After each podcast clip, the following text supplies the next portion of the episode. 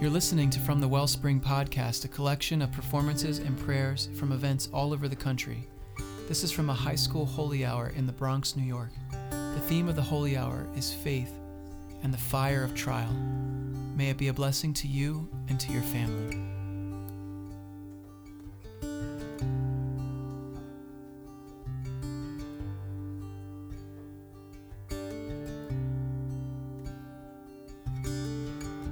Lord Jesus, we thank you for this time of quiet in the middle of our day.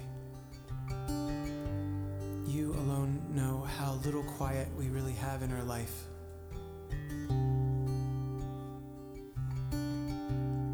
Help us to sink into that quiet, especially the quiet inside of ourselves. Teach us how you have made us for more than we even desire or hope for.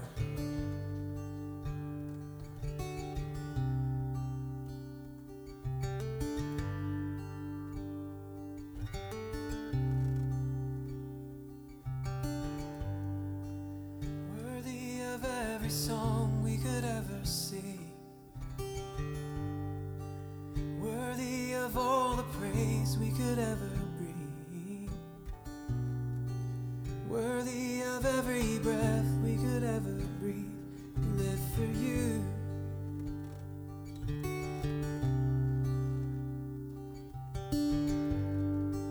Jesus, the name above every other name.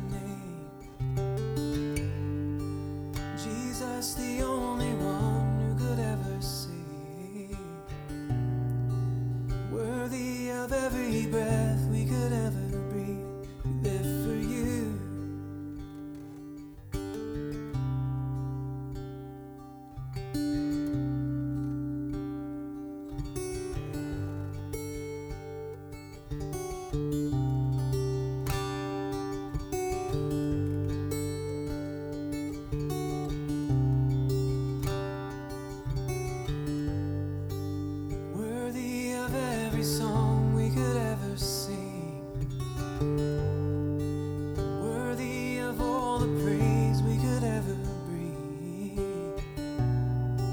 you.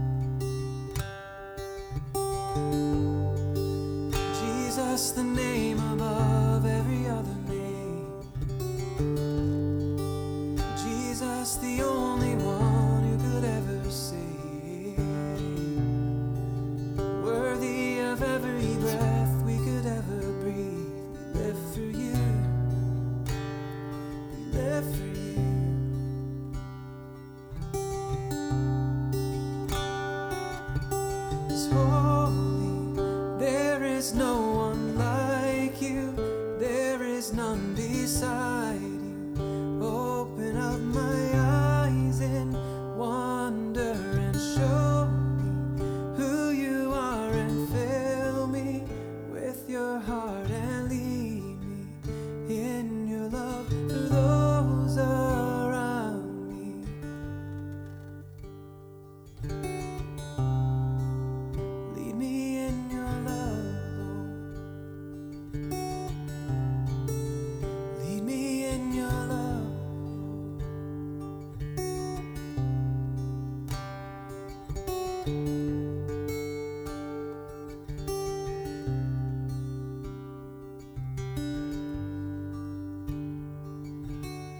So our first reading at Mass this morning was about Shadrach, Meshach, and Abednego in the fire, remember?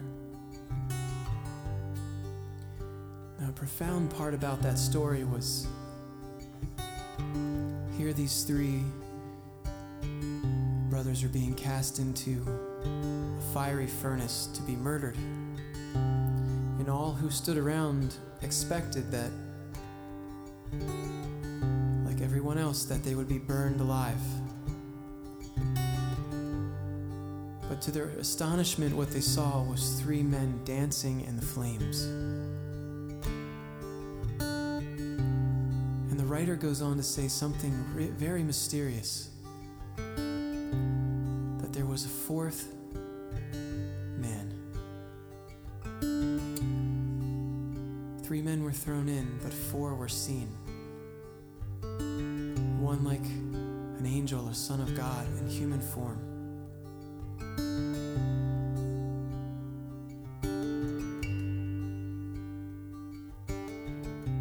See, Shadrach, Meshach, and Abednego had profound trust in God.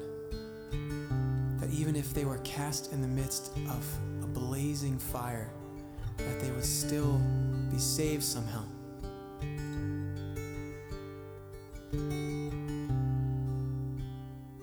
And there's probably very little chance that any one of us is going to be cast into a fire at any point in our life, an actual fire.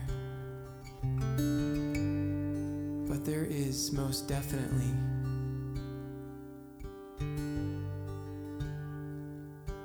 not a chance, but an inevitability that we will be thrown into fire at some point in our life. We'll come against a great trial, great suffering.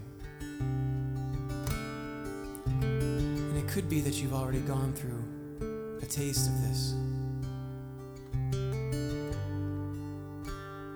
But what happens then, you know? Whether it's a suffering that's caused by the hand of another or maybe our own hands, it doesn't really matter.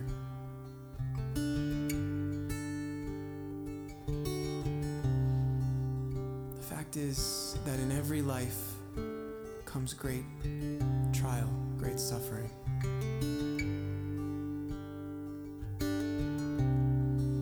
See, the strength of Shadrach, Meshach, and Abednego was that their faith in a loving God was rewarded. That they were actually able to be joyful amidst the trials. It seems like a contradiction, but it isn't when we know that Jesus came not just to take away all of our suffering so that we would never bear any suffering, but that we would never be alone in that suffering. And in the story of Shadrach, Meshach, and Abednego, we see the fourth man in the flames dancing along with them. And in the revelation of Jesus Christ, we know that it is him. That he never abandons us, leaves us alone. For that, Christ Jesus, we thank you.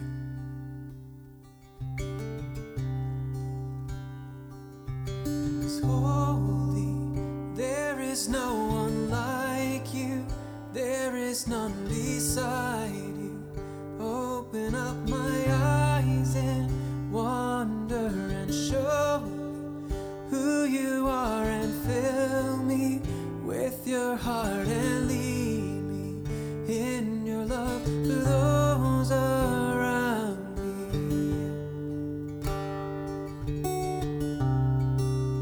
Lead me in your love, Lord. Lead me in your love, oh Lord. Lead me in your love, Lord.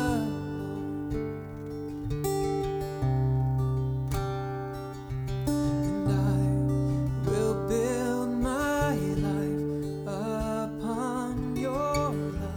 It is a firm foundation, and I will put my trust in you alone, and I will not retake it.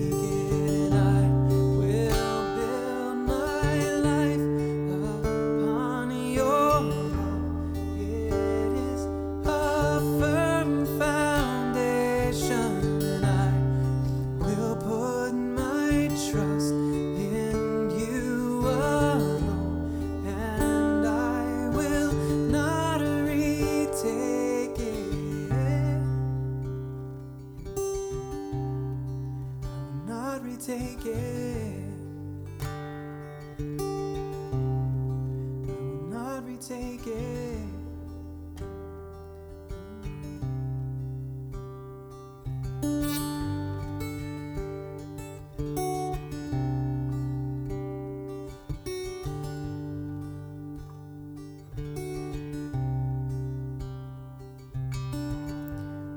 if there's any one of you that wants to speak with a priest, there's one waiting for you in the sacristy and Father Luke around the corner in his office.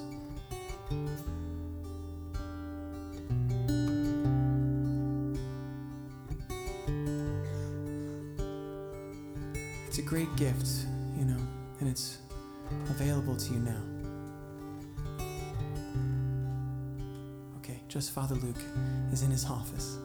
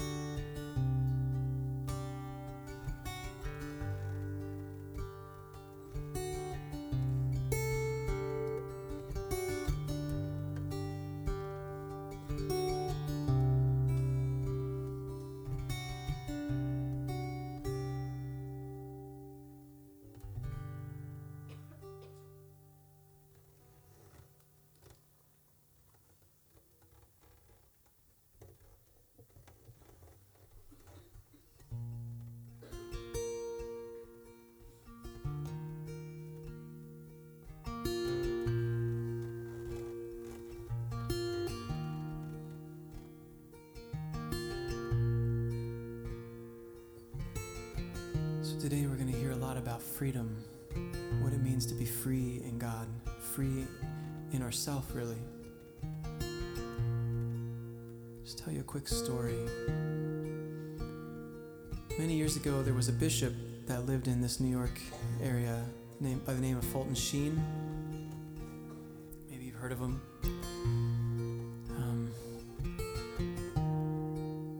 He's a very holy man, and he's going to be a saint.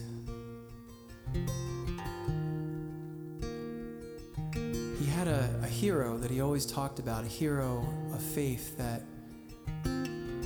inspired him to come before, like we're doing right now, before Jesus in the Blessed Sacrament every day and give our Lord an hour of his time.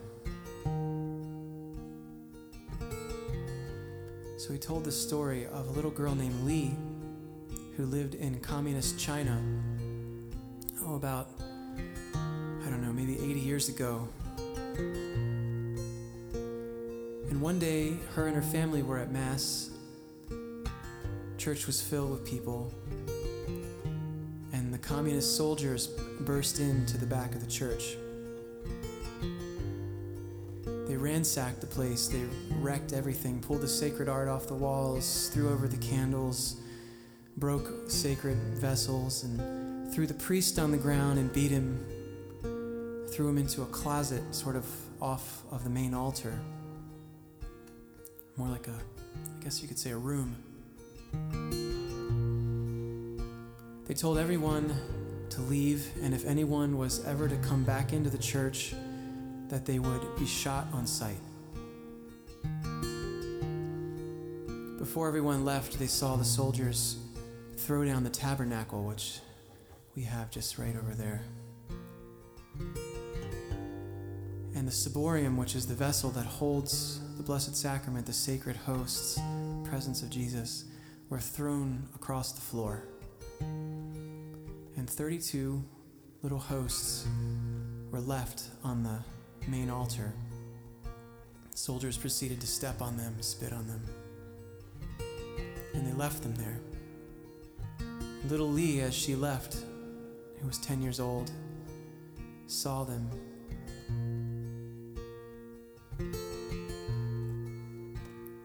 So the very next day, somehow, she snuck back into the church without being seen. Remember, there's a priest still locked in this room. He could look out the crack under the door, and he saw this little girl come up the main aisle and kneel down in front of the hosts that were strewn still across the altar floor. She knelt there in silence for an hour, and at the end of the hour, she would just bend over and gently pick up the host with her tongue and receive communion that way. And then she snuck out the way she came in.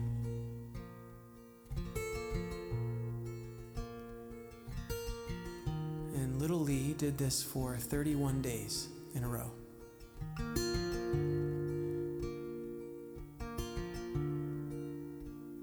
And on the 32nd day, she came in and knelt down and did her holy hour.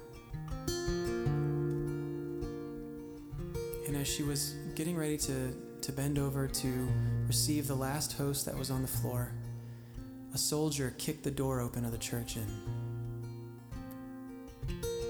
He screamed, "Who's there?"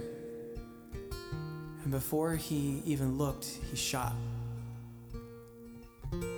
And he shot little Lee right through the chest. And this amazing, beautiful, beautiful, beautiful little girl, as she was gasping for her last breath, she knelt down next to the Blessed Sacrament that was still laying on the floor, and she received it in her mouth and died receiving communion. And the reason we know this story is because the priest had been locked in that room for a month, and he saw the whole thing from underneath the door. He began to scream and shout, and the soldier let him out. The soldier, realizing what he had done, fell on the floor onto his knees and said to the priest, "If there was a little girl such as this in every church in China, there would be no communism." And the man converted, actually, right there on the spot.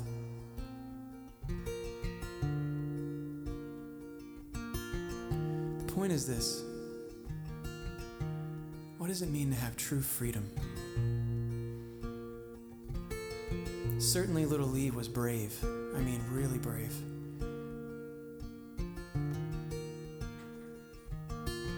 But the kind of freedom that she would trust God so much that she would risk her own life just for these little acts of love, these little acts of trust, Jesus was really, truly present there, and that he was being forsaken.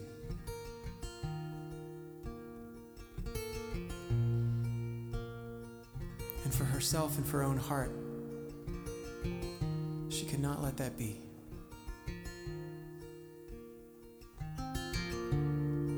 That's why I think that she is really a profound example of love and freedom in God.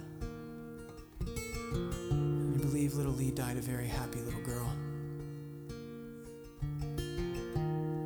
because she knew that she was surrounded by God.